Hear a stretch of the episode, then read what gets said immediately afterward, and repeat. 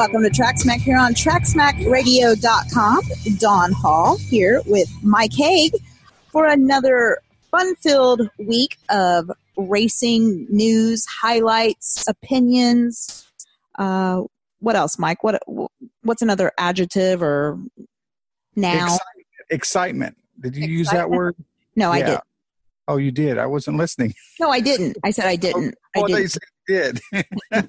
No, I did not. So. Oh no! I tell you what, Don, it's great to be back on the uh, the air with you. It's great to be um, talking about race again. We came off an incredible weekend of racing. I thought it um, at at Indy this weekend with the with the it was really cool being able to see the Indy cars run and the Xfinity and the Cup cars there at the same track.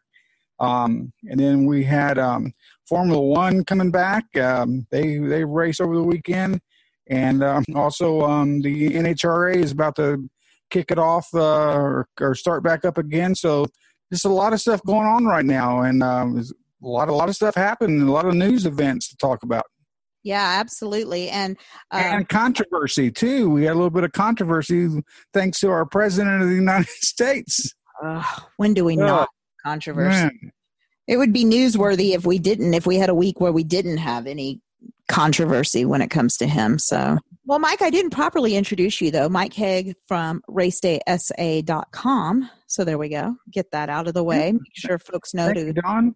And there. hey, speaking of race, speaking of racedaysa.com, I have been hitting just outstanding numbers. So I want to thank everyone who's listening, especially if they've gone over not just on tracksmackradio.com, but on racedaysa.com.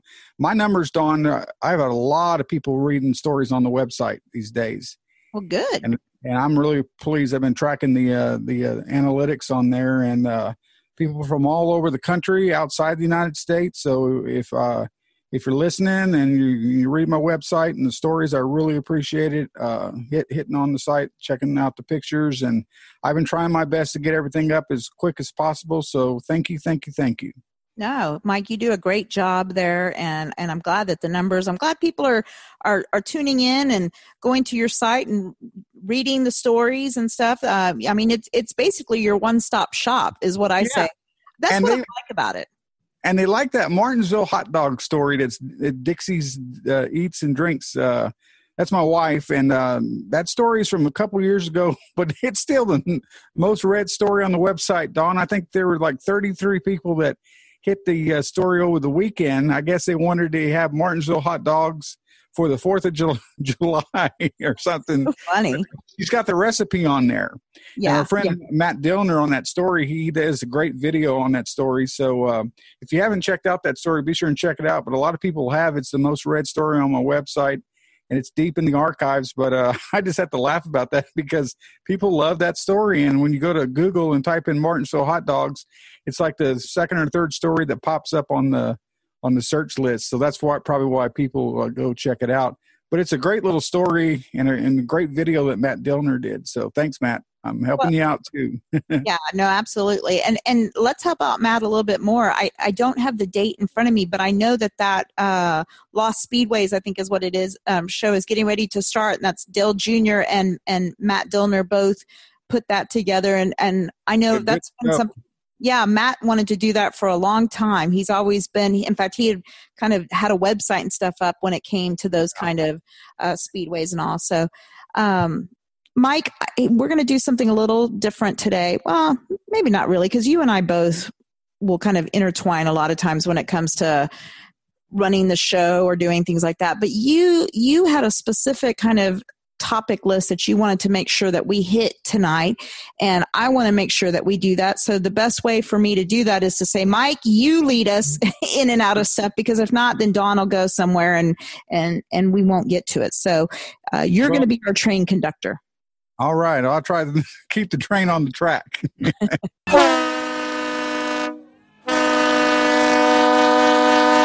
Well, I'm- good luck with that.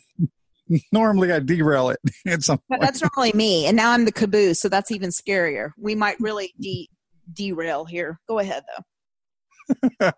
well, I wanted to talk about the Cup race first. Um, at Indy, uh, Kevin Harvick gets the win. Don, it seems like it's coming down there. All these races to Denny Hamlin or Kevin, and man, um, I thought Denny was going to run away with it, and then boom, the tire goes. He goes in the wall, and Kevin takes the lead. I mean, what do you think about the Cup race? Uh, I thought the Cup race was was actually really good. I mean, I was I was glad to see it because I was actually concerned because we had seen such an amazing Xfinity Series race, yeah. and um, and also the IndyCar race was really really good. And so you had a lot of folks saying, you know, screw the oval. We need to just do, we need to do this road course thing and, you know, put the cup cars, which quite honestly, I would like to see the cup cars run the road course there too. Um, yeah. After what we thought Xfinity or during that Xfinity series race. Now, with that said, again, those Xfinity series cars are set up and, and made differently so they can take a beating more than these cup cars can. So, yeah. Uh, I'm not quite sure if it, if we would have seen as good of a race, but damn, that race, uh, that Xfinity Series race, those last laps was awesome. I mean, I don't have any other word for it. They even showcased it during the uh, little delay they had for the lightning at the beginning. They even showed it the the, the highlights on the on the day of the Cup race of the of the previous day's race. There at the end, they talked about it, and man, it was just it, it was beating and banging and great passing. That's what NASCAR racing that's what the fans want to see. You know, they want to see it go down to the wire, and it basically did. Is Mother Nature not a fan of the Cup Series? It seems like weather's been an issue at a bunch of races this year, especially lightning. yeah, yeah, that's. But you know what? Um, and if we think back, Mike, I know a lot of people, especially new people, have been tuning in and listening and stuff you know, all sports that are outdoor sports take lightning seriously, but NASCAR really over the last few years has because if you think if you remember, it was a few years back that a fan at Pocono um, was hit and and killed, and mm-hmm. ever since then they don't they do not mess around. If it's within a certain you know vicinity or whatever um, square miles or whatever of, of, of the track they're not taking any more chances with that kind of thing and and as a fan and as someone who you know spends a lot of times and has spent a lot of time out during rain yeah. at racetracks um, tornadoes the other side i'm i'm actually i'm very happy to hear that you know that they take they they're taking it that seriously and so i know for a lot of folks it becomes a pain in the in the ass sometimes but in the end i mean safety is the number one the, the number one thing there. You don't want to hear about fans being randomly struck by lightning in the stands when that can be avoided, you know. Yeah, well, speaking of being struck, one of the crew members was struck on pit road. That crazy mishap, and you know that pit road is very narrow. Do mm-hmm. like do Donald Trump here. oh, your hands are too big. That's true, and uh,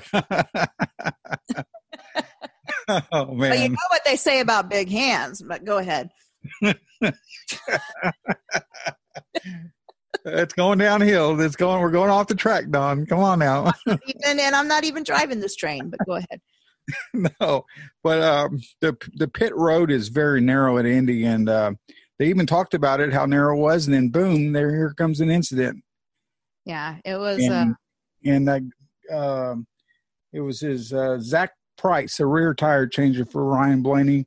He was hit by a car on pit road while servicing Blaney's number 12 Ford during that multi car accident. I think he was um, transported to the hospital. Um, I think he's doing okay now. I think he had some leg injuries. Yeah, I think I hit too by Justin Allgaier there in the 48 car.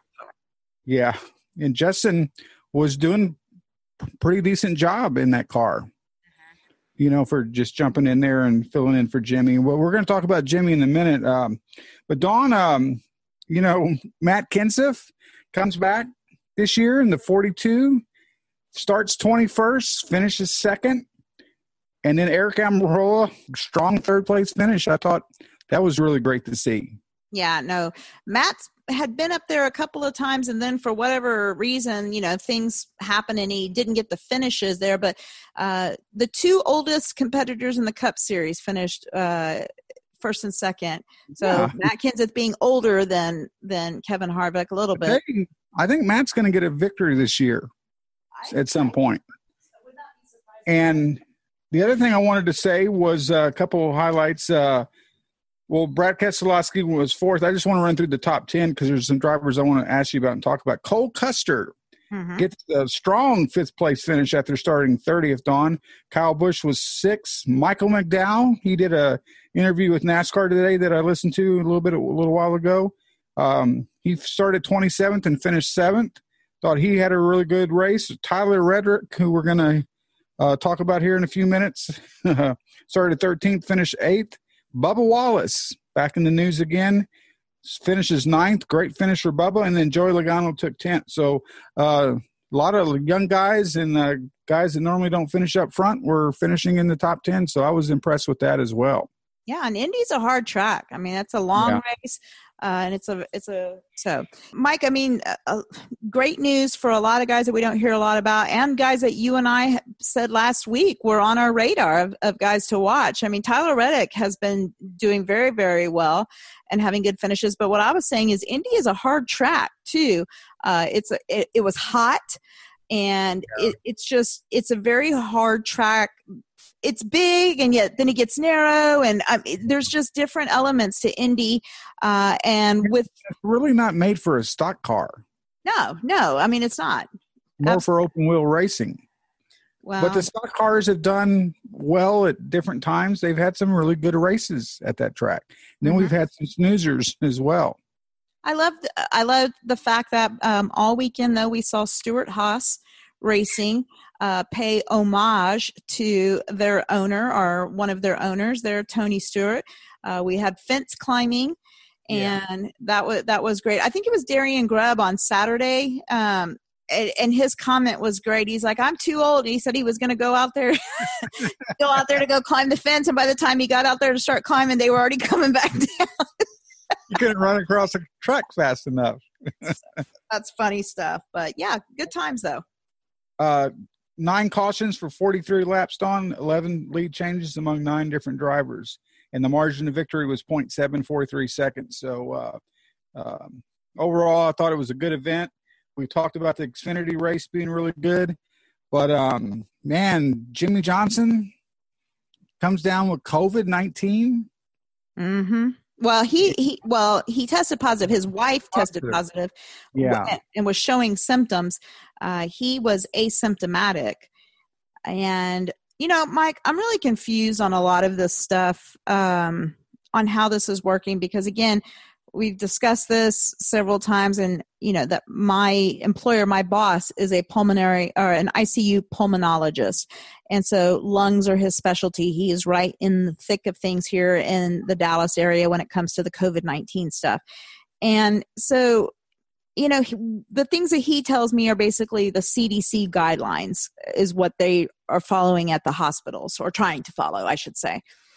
Um, and there's a lot of confusion because symptoms have been changing because this the covid is morphing and mutating into different forms which is what they're they fear the most here come the fall when the flu kicks in is that the two mutating together possibly or something else. But uh, there's a lot of confusion as to testing asymptomatic testing you know testing positive for antibodies having symptoms and testing you know the symptoms uh, Chandra had symptoms of uh, allergy type symptoms, is what she went to the doctor for. And when they test her, and then also just in the testing in general, Mike, there are different tests. And these tests that are coming back that you get the results for within a few hours, um, yeah. those are those quick test results. Those are the ones though that I, I want folks to keep in mind um, where they have been turning up 50% of the time a false positive or a false negative. Um, it's actually the result the one that you do that comes back after a couple of days that is the one that they tend to go by more feel are more is more um kind of reliable reliable. or accurate? Accurate, accurate yeah.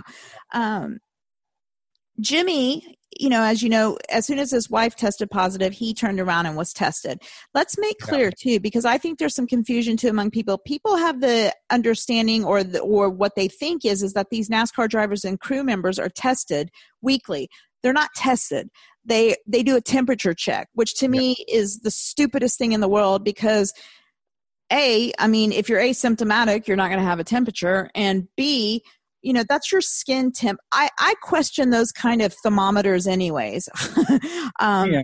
I, I was telling my boss this today, and he, and while he agreed, you know, he he laughed at me. But I'm like, you know, these new fancy smancy thermometers that they use at the doctor's offices and stuff, where they just you know go on your forehead or whatever. I question how accurate they are because to me, and not that I would want my temperature done this way anymore, but to me, the most accurate temperature is the one that you get when you're a baby and the one that they give to your animals when you go to a vet, and that's called up your butt. I mean, it's an, internal, it's an internal temperature. Yeah, rectal thermometer, yeah. There you go. See, off the rails.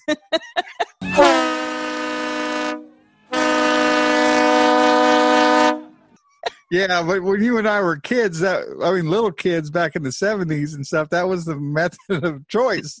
not the method of choice. It was well, it was wasn't our choice. It was our Oh. parents or our doctor's choice. You knew what was coming when they jellied that thing up. Oh. no, no. yeah, It was that that and shots, and I don't know which one I hated worse. But um, okay, moving on. But anyways, the fact of the matter is, is all they're doing is these temperature checks, skin temperature checks, Yeah. and Jimmie would have never have known if his wife hadn't tested positive. He would have never gotten tested, and so he would have been out there at the track. Also, Jimmie had been in contact weeks before um, with folks, and then he had literally that week gone to Ganassi Racing to get fitted for his IndyCar seat that he was going to be testing in this week. I don't know. I- mean, I guess we should go ahead and combine the two stories right now since we're talking about it. But um, today, the news breaks that Jimmie took two tests 24 hours apart from each other and he's tested negative. So NASCAR has reinstated him. Um, my didn't even follow the 14 day protocol that they had set in place. Exactly. You had asked me to talk with my boss to find out. Well, according to my boss, the way that the CDC guidelines are set forth, that, and this is how what they would like for businesses and everyone else to be doing is if you test positive or someone you are in contact with has tested positive, you are immediately to self quarantine for 14 days. Um, then, in order to be reinst- you know reinstated to work or whatever, you are supposed to after 14 days have two negative tests taken within you know i mean uh, not in the same day but uh, 20 at least 24 hours apart but you have to have two if you think back mike sorry you're there in san antonio and just a few or just a few months ago when the covid thing first took um, happened you remember that the those cruise ships that had happened they had brought in folks Yeah. to san antonio and had quarantined them at a, a former base Yeah. and one of the passengers was put in quarantine at a hotel or released to a hotel and I mean, she had tested positive, then she had tested negative, then she had tested positive, and I mean, the tests were all over the place. Well, she leaves her hotel and goes to a mall, and then all hell breaks loose. We have to shut the mall down. The city's going nuts. So, so you you know how confusing this can get. Well, Jimmie has not even set out the whole 14 days. Now, I've seen people say, okay, well, but he got two negative tests. According to my boss, here's the thing, and a lot of where the misinformation happens. The way that they have seen, the pattern that they have seen is Jimmie could have tested positive. Now, okay, let me back up. I have seen people like Alan Cavanna and others, uh, other NASCAR folks saying, well, we don't know how long he had been positive, though. He could have been positive for days or weeks before that. We just don't know. And that's true. But from what my boss tells me, is most people, when they get tested, or when, okay, first of all, if you start showing symptoms, the likelihood is you have been exposed anywhere from 10 to 14 days before you started showing symptoms. That it usually takes the average person 10 to 14 days after being exposed before they will start showing symptoms. So Okay, if so for example, if you were around somebody that might have had it like uh, say July 1st, it would be around the 10th or the 15th before you would show symptoms. right, so for example, we are what's today, July Uh, the 8th. Okay. So if you think back last week, we were going through, um, or the last two weeks, really. I mean, the, but last week the numbers were skyrocketing. Well, a lot of that was because if you go back two to three weeks before that, that would have put you into early June. And that was when uh, we had Memorial Day happen and graduations were happening and that kind of thing. And so the, the CDC and doctors and stuff ex- said that uh, the spike was probably or likely due to Memorial Day and those kind of parties and stuff, which is why last weekend they were telling us please stay in. Do not go out for the fourth of july because we are already here level here you know skyrocketing. And now you know we're going to have the fourth of july. So if all you people are all together then in two weeks from now it's going to be crazy again because it's going to take another 14 days or so before those people really start feeling it. And it, that's the way that the thing has gone. Now with that said i could play devil's advocate from from you know alan Cavanna and say well chandra or chandra i have a friend named chandra. Chandra was just showing symptoms or according to the story she was and she went and got tested that day that she was started showing the symptoms. So sure they could have been in asymptomatic or they could have not been showing symptoms for a couple of weeks before um, but at the same time we don't know. Maybe and and jimmie could still show symptoms later because we don't know if these tests are accurate or not if if any of that makes sense. So and and to think and because i know another part of the story was that like four or five members from the hendrick team that was around him have been tested and they all tested negative. Well according to my boss if you've been exposed to somebody the likelihood is you will test negative if you turn around and go get tested immediately. Again it's going to take probably anywhere from you know 10 to 14 days or so before you will show those symptoms or show up positive. So to say these guys are negative they may be negative right now but that doesn't mean in four more days or five more days they and how many of them are going to go and get retested? So my boss says that when you get a positive test that what you are supposed to do is you are supposed to be quarantined uh, you're supposed to self quarantine for those 14 days but in in reality if this was possible you literally should be tested every day after for the 14 days is what he's saying. Um, and because that way you have more of a consistent you know pattern or whatnot.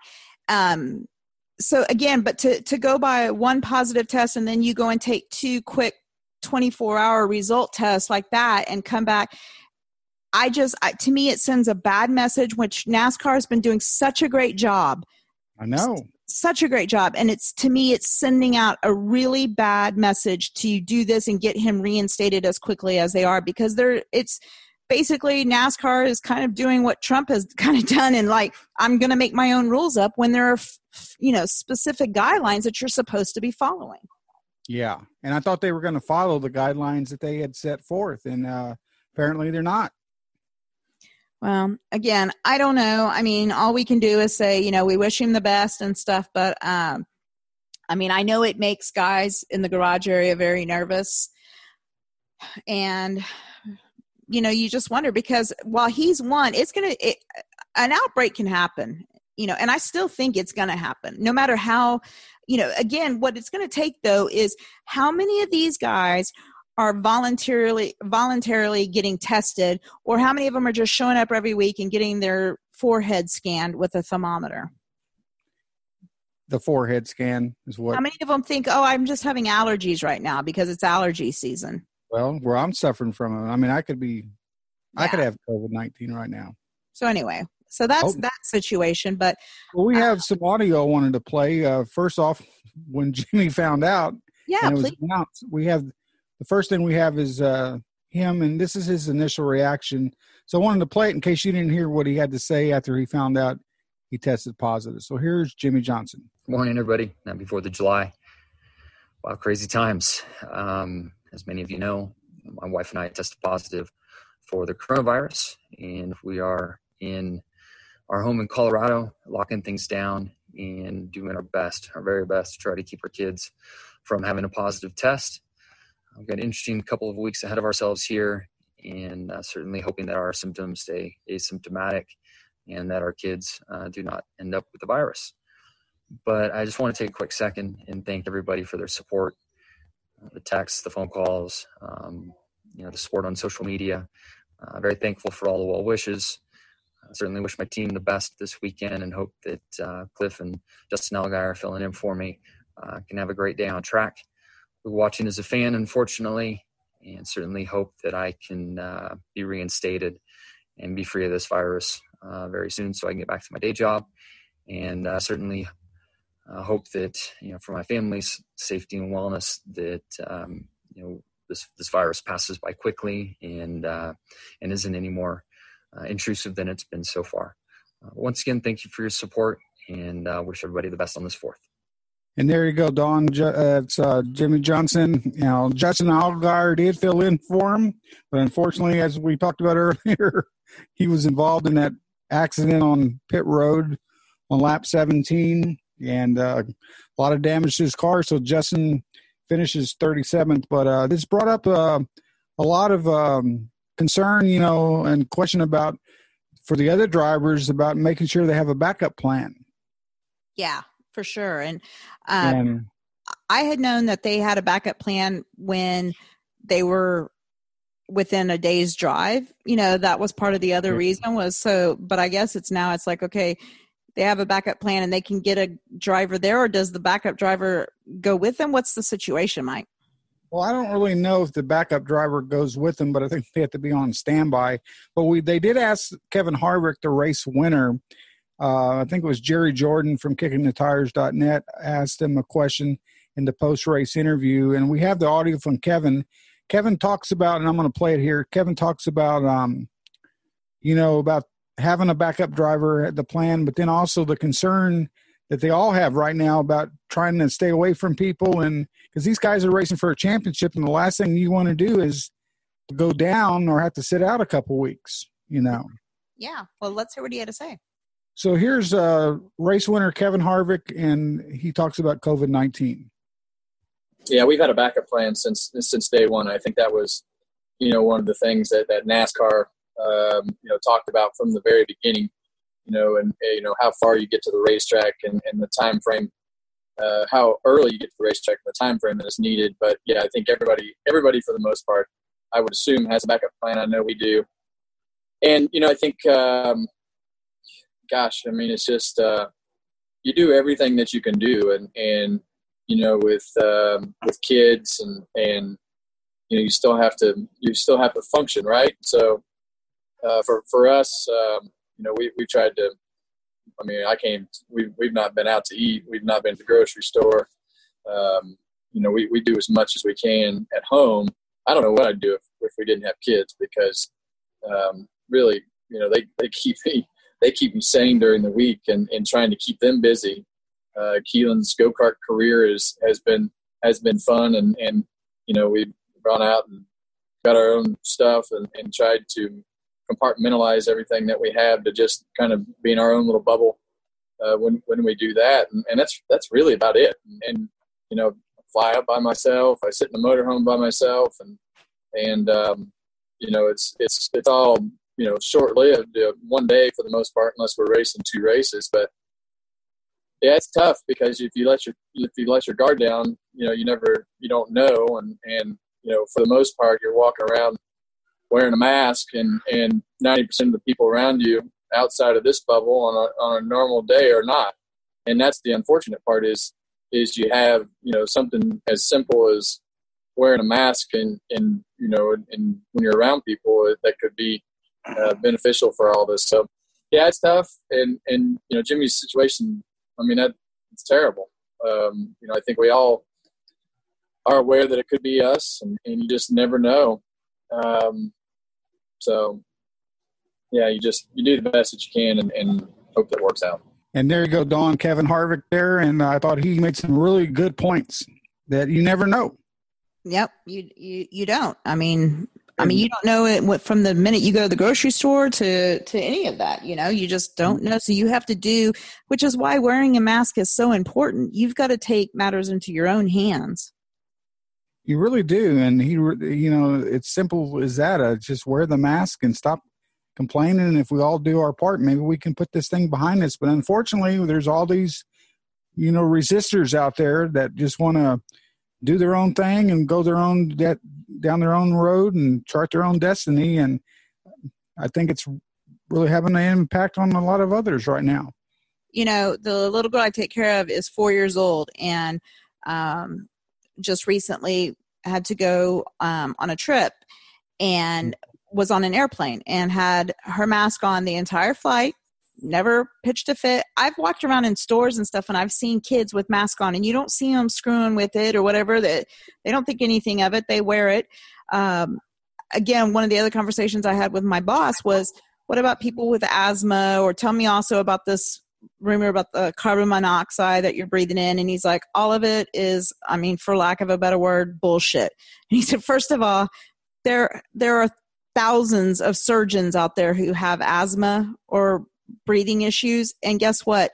They can be in surgery for eight to ten hours a day in a mask and they're perfectly fine. That it doesn't affect asthma uh, asthma patients.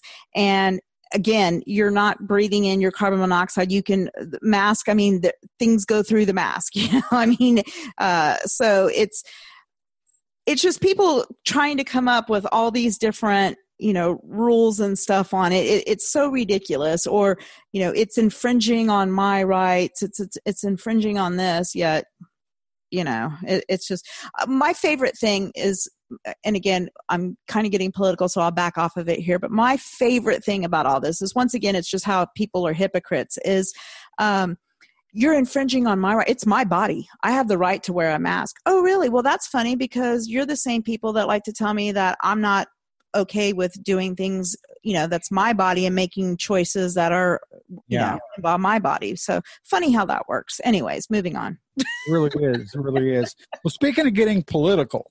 Oh god. Our president of the united states monday morning sends out a tweet mm, yeah. that shocked. shocked the nation. It was the number one trending story on twitter on monday for a while. And he tweets out about bubba wallace and the and the uh, news. And you know, I thought we were behind all that. I thought we had um, learned from all that and moved on and and um, learned that it wasn't a, a hoax. That it, there really was something there, but it wasn't targeted for Bubba. And then Donald Trump has to send out a tweet that just stirs the hornet's nest up again. And I just couldn't believe it when I saw the tweet. I thought, oh, here we go again. So, it, what do you think about all that? It was so random. Like, I don't understand. I, I think you actually said this to me. Did he just like wake up one morning and see an old newspaper or something? Like, where the hell did he rip? It's like it was two weeks before, you know, or three weeks ago. He's a day late and a dollar more than a dollar short on that one. I'm like, you know, but then this is what I think is going on. As I just feel like he he is sinking. um he's losing faith or folks have lost faith in him people that were backing him and believing in him especially when it comes to this covid thing then you had he was getting all sorts of criticism about this bounty deal on american soldiers which up until today he has refused to acknowledge anything in regards to it. Um, I mean, hell, even if he had a part in it, I would be like, if I was him, the very first thing I would have said out there is, look, this is that right there is is total crap. And if that is going on i'm getting to the bottom of it right now. And um, putin or whoever is responsible i will nail your ass to the wall if that's the situation. Nothing absolutely nothing said um, and so I just think it was one of those things. Let me toss it out there to try to change, you know, the the distract. You know, that's all it's about is distraction, and his base eats up anything that's racially driven, and so hey, why not go after a black athlete that was standing up for a Black Lives Matter deal? And well, here's here's what the tweet was. In case you missed the tweet, it says has at Bubba Wallace apologized to all those great NASCAR drivers and officials who came to his aid, stood by his side, and were willing to sacrifice everything for him, only to find out that the whole thing was just another hoax, capital H O A X question mark. That and flag decision caused lowest ratings ever, all caps, ever. So that was the tweet that he sent out, and it upset a lot of people in the NASCAR world, a lot of, especially a lot of the drivers, one of them was Tyler Reddick. Mm-hmm. It also upset a lot of people in the Fox world because Fox Sports immediately put out, um, "No, you're wrong. Actually, our NASCAR numbers have been up uh, eight uh, percent." over the last few weeks. So um, wrong again, Donnie boy. But go ahead. Yes, Tyler. Tyler spoke out immediately. Yes, he did, Don. And uh, I don't have his tweet right in front of me. What he said. So, Mike, I do have the tweet if you want to hear it. And then it wasn't even just the tweet; it was the um, uh, the gift after. I mean, which was uh, from a movie where Denzel Washington just kind of slams the door on somebody. But yeah. basically, Tyler says, um, "We don't need an apology. We did what was right, and we will do just fine without your support." Is what he said in regards to the president's tweet. Yeah, he was not happy, Mm-mm, and not sticking up for one of his fellow colleagues and buddies, and that's what the guys do, or have been doing. Is I stand with Bubba. They've been supporting him. So, but you know, Don, well, I want to talk about Tyler here. He he tweeted that, and then a few, maybe an hour or so later, took the tweet down. Yeah. And that was a decision. He talks about it on the audio that we have in just a second. Now we're going to play it and hear from Tyler why he did that. But you know, I think Trump, going back to him, um, it, well, I think it took him why he took him this long. I don't know why he tweeted this out. I I would have expected this couple days after or right around the time of the story of the news when they were at Talladega. But, you know, I know he does this for attention, and this got 154,000 likes, that tweet, uh, 62.6 thousand retweets, and 93.5 thousand people commented on the tweet that he tweeted out. Mm. So, you know, that's a lot of people reacting to one statement. Mm-hmm. And mm-hmm. even the media couldn't believe it that you know they even asked during the the White House press briefing. They asked the uh, press secretary there, uh, Kayleigh or whatever her name is, um, or whatever, and she danced around it with a you know typical uh, party line, um, you know, uh, dance around you might say statement, but. I don't know. I just thought it was unnecessary, and then I it took NASCAR like seven hours to respond to it as well. I was a little disappointed that it took NASCAR that long, and NASCAR basically said they're going to stand behind Bubba. I was glad that they did, but I really think in their statement, I think they should have said that they were disappointed in the president's uh, statement that that was um, not really appropriate. I think. Well, and in all fairness, Mike, uh, and we're we're going to hear from Tyler Reddick about um, why he pulled that tweet down, but um, yeah immediately after Tyler did his tweet, Jimmie Johnson immediately did the uh, I stand with Bubba yeah. picture, which I thought yeah. was awesome because Jimmie's really been kind of the leader on that.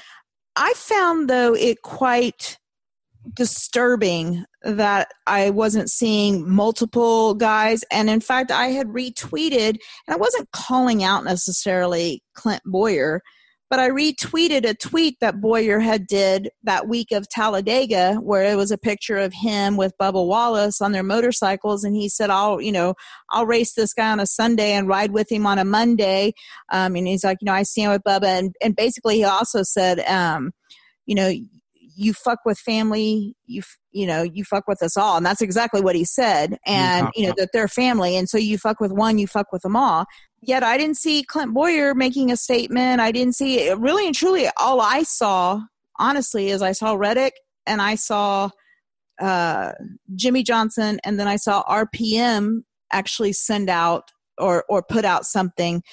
Yeah. And that was it. And I find I found that quite disturbing when all these people walked along the grid walk and were there, you know, why the hell weren't you there standing up for him when this, you know, when the president I, did what he did? I thought the same thing, Don, and I thought that they kind of left Bubba hanging in the wind there, you might say, or hanging out there on his own on this one.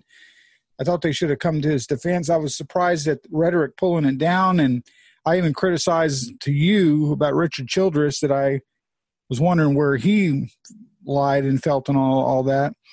Before but, um, you, uh, before you do the Tyler thing, I wanted to point out that who I did see coming to the aid, though, I was just naming looking for NASCAR drivers, but I saw J.R. Hildebrand. I saw uh, IndyCar. Okay, so I saw IndyCar drivers. I saw NHRA drivers. I oh, saw yeah. one drivers. I saw all these other drivers from different series coming and and you know to his. I mean, basically saying, you know, look, I, I mean, we stand by Bubba and, and putting it out there. But these NASCAR drivers, uh, you know, like you said, kind of, you know, we're all kind of sitting back. And I just, here's the thing is it was an attack on Bubba, but it was an attack on the sport in general. It was, it really was. And also uh, Magic Earvin Johnson, you know, or, uh, you know, Earvin Magic Johnson, uh-huh. you know, uh-huh. the famous basketball player, uh, said something really great. And Bubba was, Bubba was really taken back because I saw a reply back to him.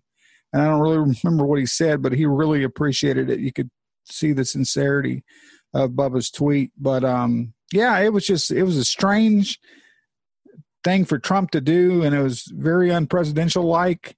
I was very disappointed in in him doing that, mm-hmm. especially the way he called out Bubba on that.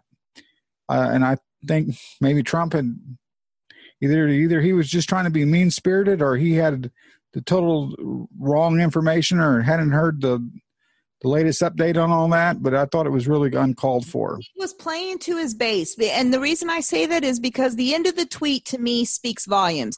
He was talking about the damn Confederate flag, banning of the Confederate flag, and how that flag has caused the lowest ratings ever. Yeah, which none of none of which was true. And to me, that's where that was a direct that's a direct attack on NASCAR, on NASCAR's credibility, um, on you know everything that NASCAR has been doing, he just attacked in a tweet and with misinformation and lies.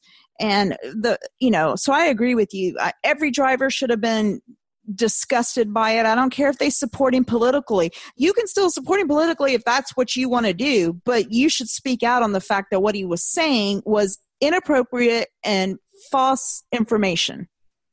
Especially after he did all that stuff over the weekend with the with the fireworks and you know the thing about Rushmore, and he was calling for unity in his talk and his speeches, and then he had the the big thing at the White House, you know, with the the flyover and the he was calling for unity yet his people were out there harassing native americans and telling them to go home. Go back to where you're from. Well guess what geniuses? That's where they're from. Yeah. you go back to where you were from assholes. Um, but then and then the thing too with the bubba deal is literally two hours after that he puts out the tweet about the washington redskins. Yes. it was it was just racial bullshit tweets. I mean, people were like, "Are you kidding me?" Like, if you didn't know that dude doesn't drink, you'd be like, "Is this guy drunk?" My understanding yeah. is he does other stuff, but uh, that's a whole nother deal. Um, I just I don't understand.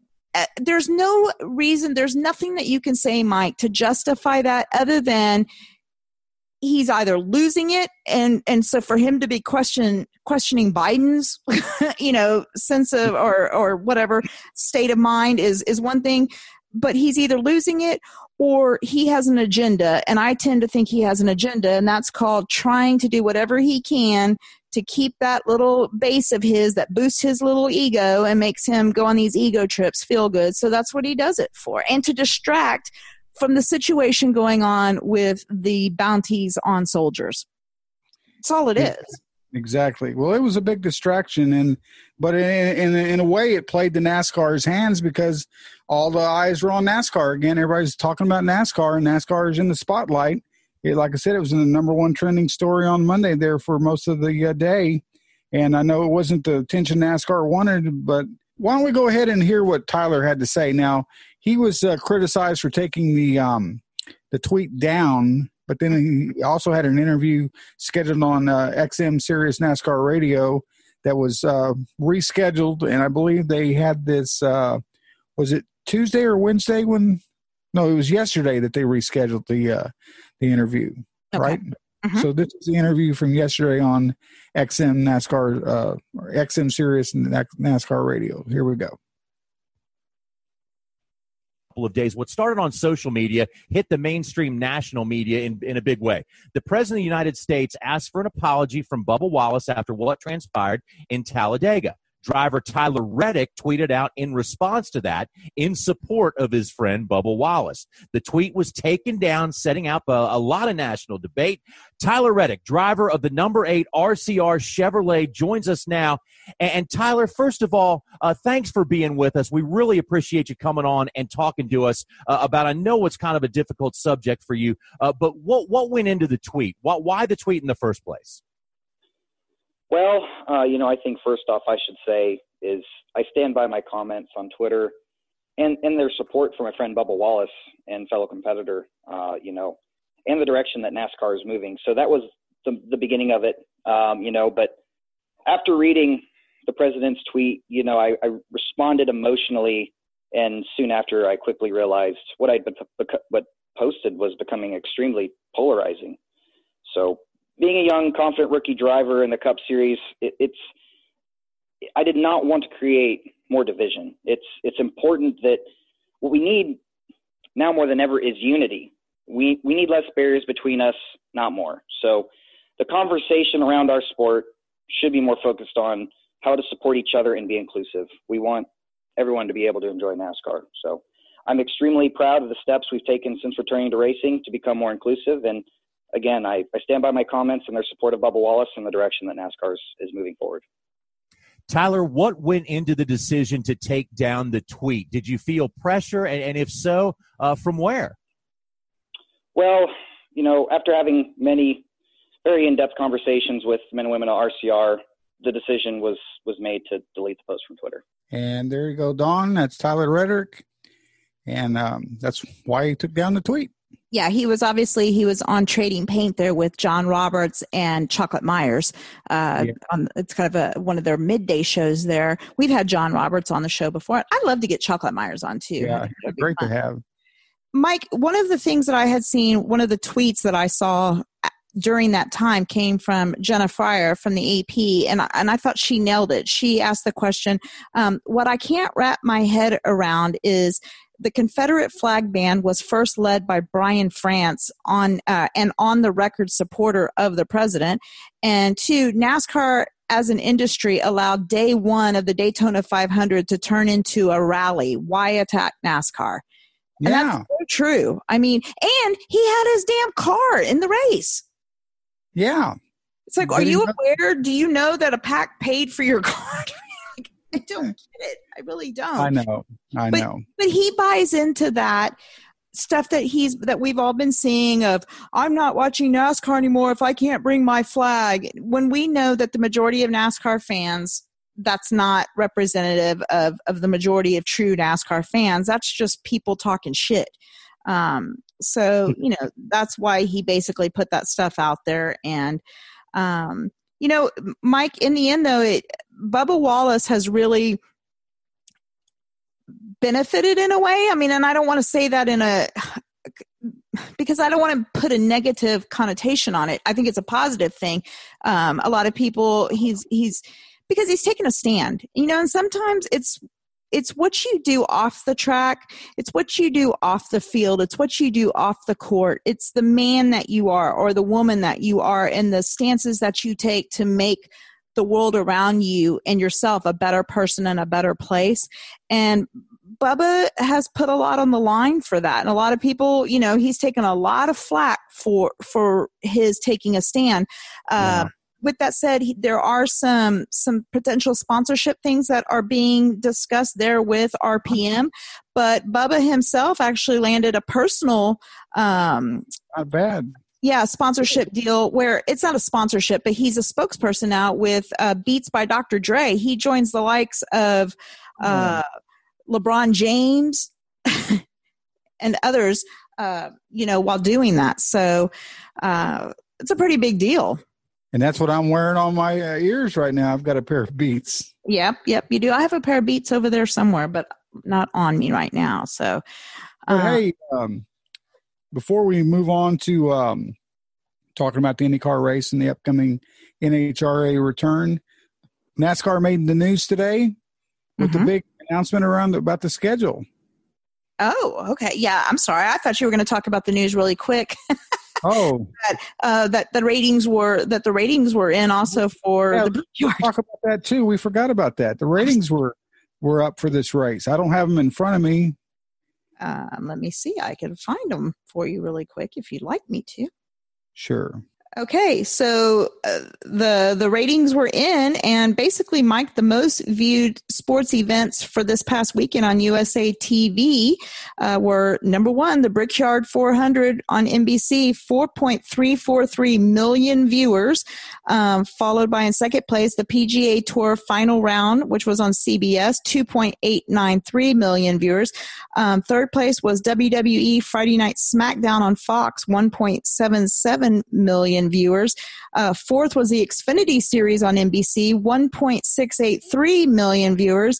And fifth, the PGA third round uh, tour third round, uh, which was 1.657 million viewers. So uh, ESPN, it says. Um, Oh, okay, I'm sorry. I was looking up. Also, F1's ratings, I think, were actually up to up 16% from last year for uh, their return. And I tell you, I think a lot of that had to do with the fact that Lewis Hamilton has also been out there. I don't follow F1 very closely, but I do follow certain drivers, Lewis Hamilton being one of them. And he himself has been extremely vocal about the Black Lives Matter thing. And you also had been hearing rumblings there over Twitter and social media leading up to that race that drivers and crew members were going to take a knee, which they did. Quite a few of them did. I'm not sure if you saw the, all the um, the shirts that they had on, the black shirts that said like in racism or something like that. Uh huh. Yeah. I mean, it was it was huge. Their helmets, the helmets were amazing on, Yeah. on a lot of these guys. So Very, Uh. very powerful statement. Don, I'm looking at Adam Stern's uh, tweet from a couple days ago. He said that yesterday's race, where we're referring to the uh, Cup race, was the most watched sports program on NBC since the Vikings Niners game in January, which that, that would have been a playoff game, I believe. Mhm. The race viewership was 4.343 million, up 32% from last year's corresponding calendar weekend. Uh, 300 and or 3.288 million at Daytona. It was up 46% from 2.974 million from last year's Brickyard 400. And then Don also the um, NBC earned a, a 0.77 fast national rating and a 1.45 million viewers for yesterday's or uh, which would have been Saturday's NTT IndyCar Series race. So the um, the uh, between the Cup race, the IndyCar race, and the Xfinity Series race, it earned a 1.1 rating, 1.692 million viewers for the uh, Xfinity Series. So all three events had a, had good ratings this weekend, and um, you know, for it being a Fourth of July weekend, I think that helped as well. But people were still out doing things, and they actually turned on the TV and watched the races, and I thought that was good. Can I ask you really quick before we move on to your thoughts? Um, or first of all, loved James Hinchcliffe. They're talking. I love to hear Hinch talking about NASCAR, talking about the differences and stuff. That was, that was nice with Mike Tirico and yeah, and uh, Dale Jarrett. They were rooftop. They had a great Mhm. view up there. That was really cool. plus i thought it was such the timing and stuff was so i don't want to say perfect but with the news of jimmie johnson because dale jarrett himself had just recently gotten over covid-19 when he you know and so he, his analysis and he stuff relate to it. yeah his firsthand knowledge of it um, and then just you know we've talked about this before but the difference is night and day to me honestly. Uh, and i'm not trying to take anything this this season i will say this season mike joy and jeff gordon i feel like have stepped up their game which i think they've had to because of not being at the track. But you just see the difference is night and day between the nbc telecast and the and and the fox telecast in my opinion. When they came on Sunday for the Cup race, they knocked it out of the park with Rick Allen, Jeff uh, Burton, um, Dale Jr., Steve Letarte, the whole gang. I thought they just such a step up from the, the coverage. Not not that Fox was doing a bad job, but NBC they're a little step ahead of the game. I think right now well and i just think there's something lacking on the Fox station. and they you know they have good reporters, pit reporters, and people, but oh yeah, they they, just, they, they have I I think they have a missing link somewhere, Don. Well, and I I just think that I like the vibe when there's more than two people in there, and and again, not to say anything, you know, DW and Mike Joy, I just felt like it was too much old school stuff in my opinion, and not enough Jeff there. But now it's like you get Jeff, and I don't know. Here's what I like. What I like about NBC is you get um, you get driver analysis in Dale Jr. and Jeff Burton. You yeah. get father analysis in Jeff Burton, you know, with his son there. You get yeah. crew chief analysis with crew Steve Letarte. Yeah. Which I think is huge. Which that's to me is what where Fox screws up is they don't use Larry Mac enough, in my opinion. Um, yeah.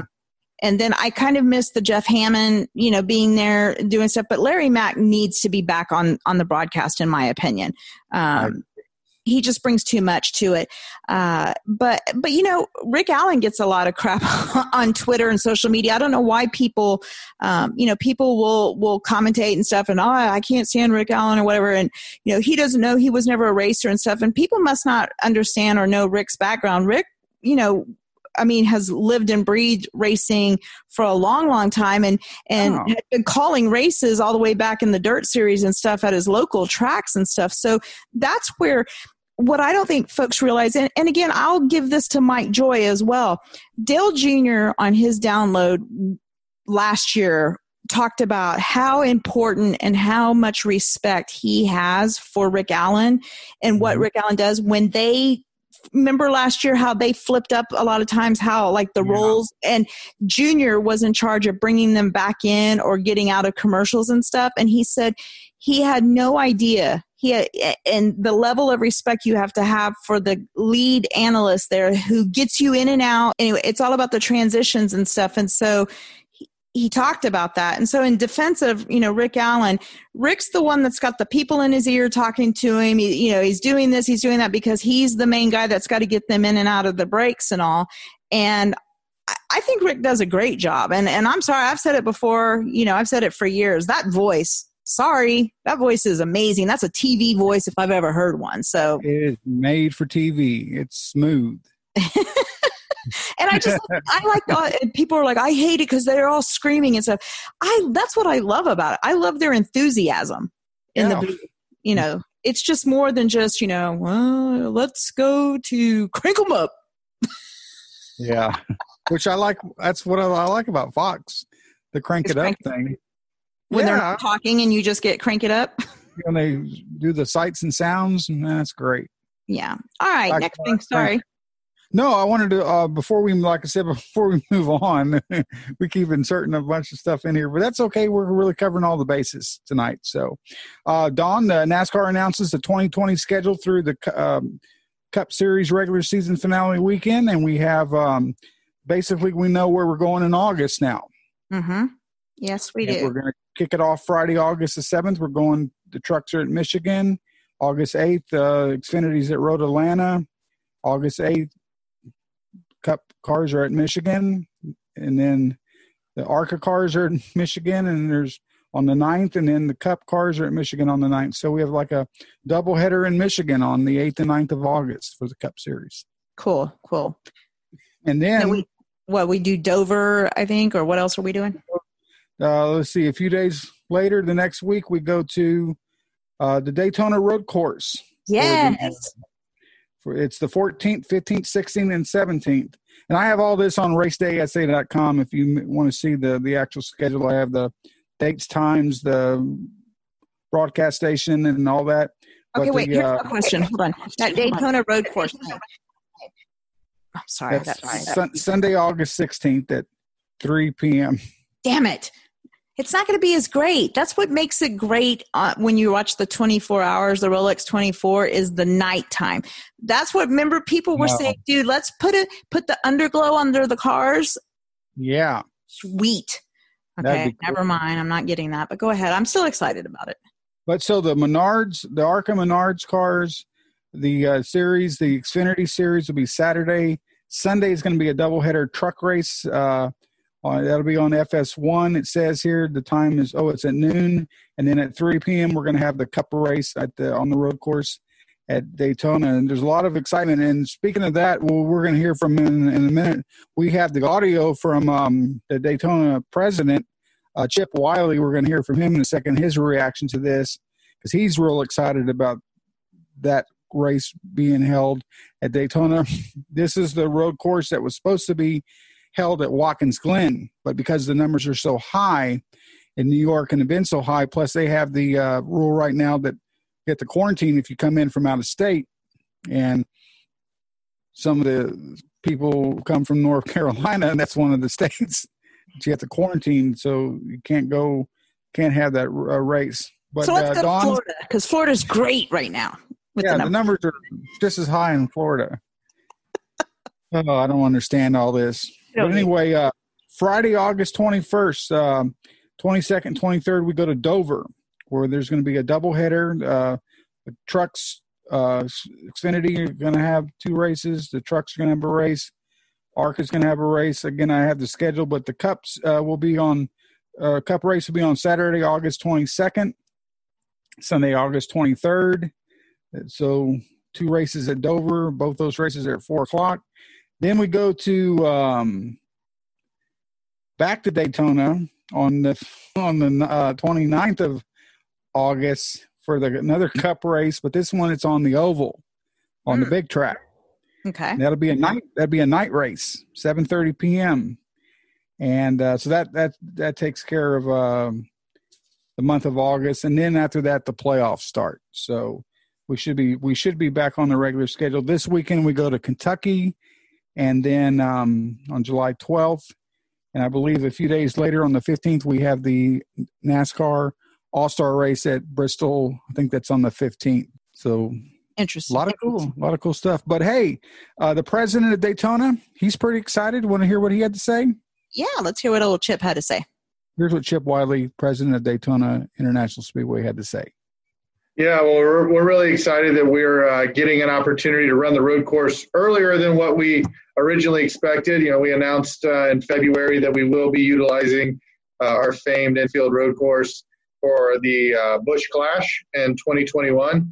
So we were prepping for that, and then uh, the opportunity arose for us to be able to uh, to host another event in 2020, and that event obviously will be hosted on our on our road course starting on Friday night with uh, with the ARCA series, ARCA Menards series, and, and, then certainly Saturday with uh, uh, the Xfinity series on track, and Sunday double header, uh, the the Truck series and the NASCAR Cup series. Both will see action on our 3.56 mile road course. So, you know, it's uh, it's uh, been an exciting uh, couple of weeks here. Last week we hosted uh, the IMSA uh, WeatherTech Championship as they return to action this season with the uh, WeatherTech 240. Exciting race under the lights last Saturday night, July 4th. So that was a, a, a great precursor to what we're going to expect uh, next month uh, with not only uh, the, the road course race, but also the, the Zero Sugar 400 that will set the field for uh, the 2020 playoff. Yeah, it's like uh, Speed Weeks, uh, you know, round two in 2020 uh, you know, the, the months of January and February in Daytona Beach and at the Daytona International Speedway are extremely busy uh, with the Rolex 24 and then rolling right into uh, Speed Weeks presented by AdventHealth. So now we're getting a second bite of the apple with, you know, uh, what, six races in, in, a matter of two weeks. Um, and, and I'll tell you, I, when I told our team today, everybody was fired up. You know, it's been such a long four or five months here in Daytona. Uh, a lot has transpired, and for us to be able to host two events uh, at the most famous racetrack in the world uh, on two different circuits is going to be something that uh, I think our fans will love. Certainly, uh, going to be a challenge for these drivers. Uh, I looked at a list before we came on of, of drivers who, current drivers who have participated on in a, in a Rolex 24 event here. it's a pretty distinguished list. List you got Jimmie Johnson, Kyle Busch, Kurt Busch, uh, Kevin Harvick, Clint Bowyer, Michael McDowell. They've all seen action in some form or fashion over the last two decades uh, and, and a sports car. So see how they do with these really heavy uh, heavy stock cars here next month. I think it'll be an exciting weekend of racing. And there you go, Don. That's Chip Wile, the president of Daytona International Speedway, and uh, you can tell in his voice he's awfully excited about the um, series coming back uh, for two races in like a six weeks uh, time period there. So um, it's going to be fun to go back to Daytona. I hope the numbers uh, go down in the COVID 19 cases so they can have that race uh, in Florida. I'm sitting here, I'm listening to it, and um, I was listening to that. I was listening to him talk, and then he he said something about a distinguished list, and then he said Jimmie Johnson, and I died laughing because this past weekend I was watching Top Gun, and I don't know if you remember, but there is a classic line in it where they talk about who's number one or whatever, and he's like, the list the list is long and distinguished, and the guy goes, yeah, so is my Johnson, and that's all I could think of when I heard Sorry. That's Oh, well. great. we might have our nugget. I'm, I'm just saying. There you go. okay. Well, anyway, but that's the schedule for big news. So I'm I'm real happy to see um, some of those events. It'll seem to be interesting to see how the doubleheader works at some of these tracks, like Michigan and Dover. And um, I'm looking forward to the uh, the uh, stock cars, uh, cup cars on the road course at uh, Daytona. Yeah, me too. So it'll be fun. I, I, again, I'm down. More road courses. I'm definitely down. Well, speaking of road courses, we had a road course race at Indy for the IndyCar Series. Mm-hmm. and it wasn't as exciting as the the other the cup races or the Xfinity race. I But it thought was it, good. it was still good. And how about Scott Dixon, Don? Two in a row, running away. He uh, finishes with a um, great great finish over Graham Rahal. I have the top ten if you wanted me to read it to you real quick. Yes, because I like for you to point out the fact that the guy that I picked to win that you said, Are you sure, Don? Because he's starting all the way back in 20th. Uh, let, let's talk about where uh, Mr. Pagenaud finished. But go ahead. Yes, he did. Mr. Pagenaud talking about Simon Pagenaud finished so strong third, Uh-huh. yes, he did. and, and Colton Herta Mhm. finishes fourth. I think we talked about him. We both picked him, I think, as our dark horse. Yeah. And uh, I guess you say his name is Rinus, R I N U S, Rinus VeeKay. Yes. I I guess that's how you said he's a rookie driver, the only rookie in the top 10. He finishes fifth. Marcus Ericsson was sixth. Josef Newgarden was seventh. Pato O'Ward was eighth. We talked about him. Um, Santino Ferrucci, Don finishes ninth, and Takuma Sato was 10th. You mentioned James Hinchcliffe a while ago. He finished in the 11th spot. Uh, Don Will Power led 28 laps. So he was the leader with the, or the driver with the most lead laps. He finishes all the way down in 20th. And then Scott Dixon was the next driver who had uh, the most laps led, 26 laps there. But Dixon, I just thought was on a on a tear, and uh, two in a row, and it's going to be hard to stop this guy uh, if he continues this. Uh, this could be uh, a run for the title with everybody chasing him now. Yeah, and I know we've got some audio, some post race audio, but I was and and I don't want to go and add in other stuff, but um, one of the cool things that I saw before the race when it came to James Hinchcliffe, and folks can go back and go to his Twitter and his Instagram page, and you can see this is he did a video and put it up, and he was talking about the fact that one of the people he looks up to the most uh, in IndyCar is his good friend Tony Kanaan, and Tony, of course, was not running this race, and it's the first time. Uh, in a long time that Tony Kanaan was not at Indianapolis there uh, running in that road course race. And he said it just didn't feel the same. So he had slapped a TK sticker on the back of his helmet so that in some way, shape, or form, Tony Kanaan was there and was a part of that race running that course. And I thought that was so, so cool. So uh, definitely go and check out the video and listen to the audio of him talking about that because um, you can see how much TK means to those Yeah. drivers and and it's going to be a huge loss to not have TK there um, running in these races. You're right. And I hope he comes back next year in some capacity on the television side of the broadcast or something that he's involved somehow where we see more of him or I almost wonder might- too. He hasn't said this, but I wonder if we don't see him over in the series running with Elio and Juan Pablo, and Yeah. because they don't run very often.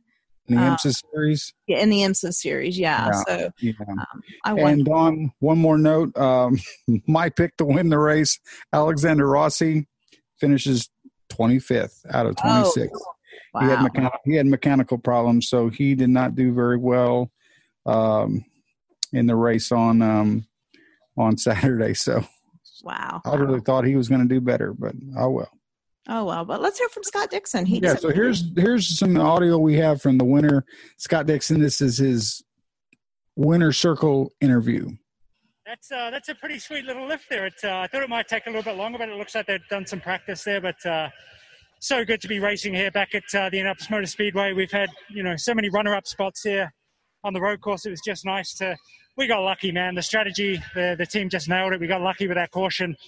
Uh, but as soon as we got the balance right, man, the uh, the PNC Bank number nine just checked out. So it was uh, a pretty easy day towards the end of the part. So when you flipped the strategy and Mike Hull flipped the strategy at lap 10, did you think a 20 second win might be in the cards as Chip Ganassi comes by with his traditional slap on the back? It, uh, you don't know how it's ever going to go. You know, honestly, with about 15 to go, I thought there was going to be a caution, have a repack, and and uh, you know, Graham Rahal was super fast. I couldn't believe his pace actually on the black tires, especially early on in that stint. So, um, you know, just happy with uh, having a little bit of luck that put us in the right direction. And once the guys on the car made a change, uh, it was just so much easier to drive, and we could check out. And that Honda power today was fantastic, and uh, big thank you to Firestone for doing all that they do as well. Dominant win at Texas to start the season, dominant win in the NGGP. If you look at the history of the nine teams, this may be the best the team has ever performed, Scott. Uh, that's pretty tough to say. You know, this team's had some some crazy years. You know, even going back to 2008 with six or seven wins. You know, we, we've had a good start here, two out of two.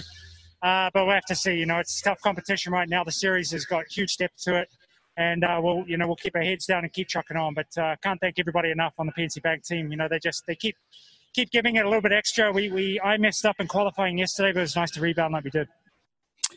And Don, there you go. That's Scott Dixon, the winner of the Grand Prix at Indy on Saturday. And like I said, two in a row, looking really good in that Chip Ganassi racing machine.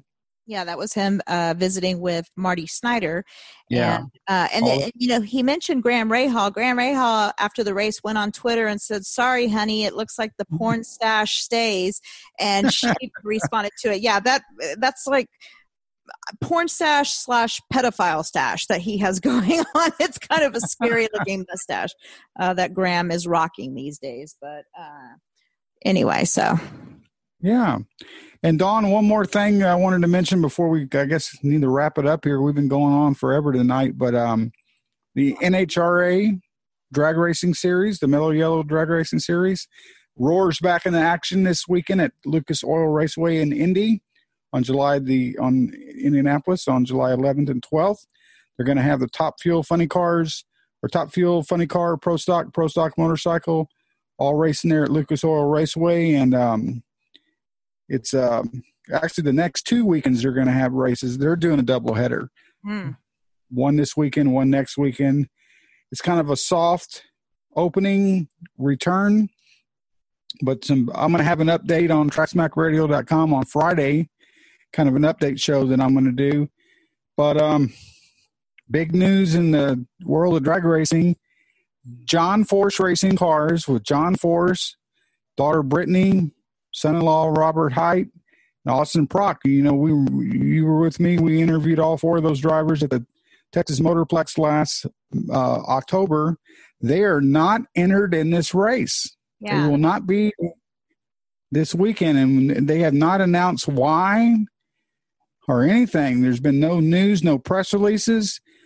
Uh, people have asked Sarah Slaughter, the um, people meaning the reporters have asked Sarah Slaughter, their PR girl, who uh, handles all the PR for them. She has declined to comment. Uh, none of the families commenting, so we don't know if it's a sponsorship issue, uh, money issue, or if there's some type of a health issue that John, you know, he's 71 years old. Not sure if he wants to really get out there and expose himself to the potentially getting the virus, but this is big news on the NHRA side, and I'm hoping that maybe by Friday when I do the update show, I'll have some information I can share with everybody. But um, this race will be on uh, Fox on the Fox broadcast on Sunday, and part of it is going to be also on Saturday. It's only a Saturday Sunday show.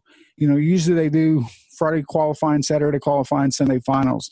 Doing all the qualifying on Saturday and the finals on Sunday. So they're condensing it down to two days and see how that goes. Well, cool. Well, yeah. I mean, I, I can't wait to hear your update on Friday. Um, we will also be recording before the race on Sunday. We'll make sure to give our picks and stuff. Uh, they're from Kentucky uh, today. And Mike, again, let's yeah. we'll, we'll be forthcoming and say this is Wednesday evening as we're recording. And when it comes to that Kentucky race, the Quaker State 400 NASCAR Cup Series race at Kentucky Speedway, they of course did the random draw, uh, the draw based on owner points. And Kyle Busch will start from the pole. Uh, for that race. Joey Logano will start second, followed by Kevin Harvick, uh, Aric Almirola, Alex Bowman, Brad Keselowski, uh, Kurt Busch, Chase Elliott, Martin Truex Jr., and Matt DiBenedetto. We'll give you our picks. We'll talk about that. Yeah. that. Uh, and we'll have some audio as well because we'll have a lot of. There's a lot of stuff that's already been recorded uh, that happened today. Some some interviews with even one with NASCAR driver Michael McDowell. So uh, there's a lot of stuff lined up. So we'll be hearing from several people that we can uh, let you know what they have to say because a lot of excitement about this race at Kentucky. Uh, it's going to be hot.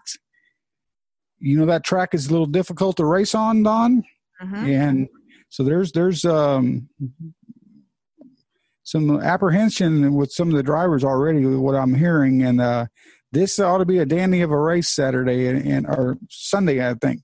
Yeah. Sunday afternoon in, in Kentucky. I'm, I got the wrong day, but uh, going to be a hot one up there too. Well, you know, we've we've got so much to talk about, Mike. I mean, we talked about a lot of stuff tonight.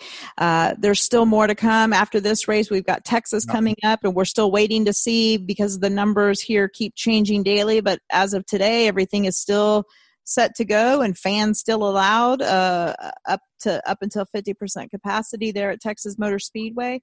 Uh, so we will definitely be discussing that later in the week as we start to learn more. One of the other things that we didn't get to tonight that uh, we might talk about next week as well is um, interesting topic that we found was and and and again it kind of tied into that Tyler Reddick deal, um, or we were thinking maybe it did. Several several NASCAR teams and NASCAR itself, but uh, received benefits from that what is it ppp or whatever it was uh, benefits for the small business loans that had gone out anywhere from what was it a hundred thousand to several like million dollars? 15 15 million i think some of these teams got?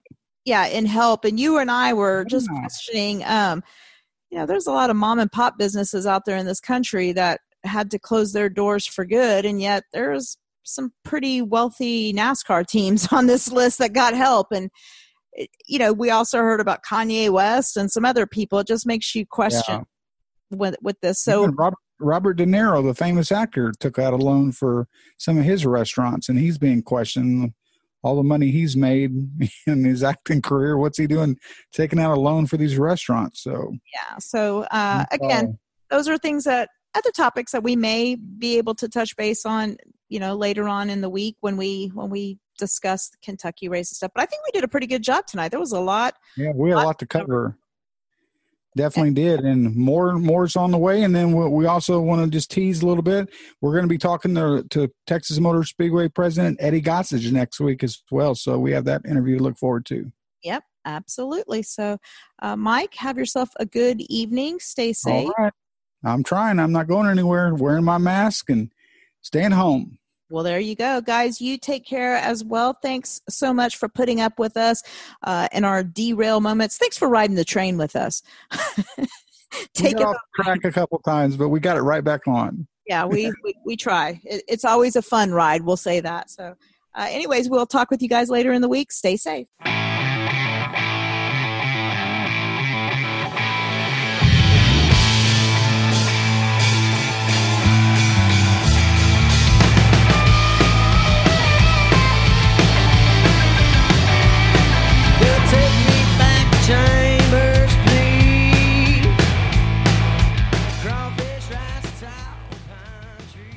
Whose butt did you kiss to get in here, huh? Well, the list is long but distinguished. Yeah, well, so's my Johnson.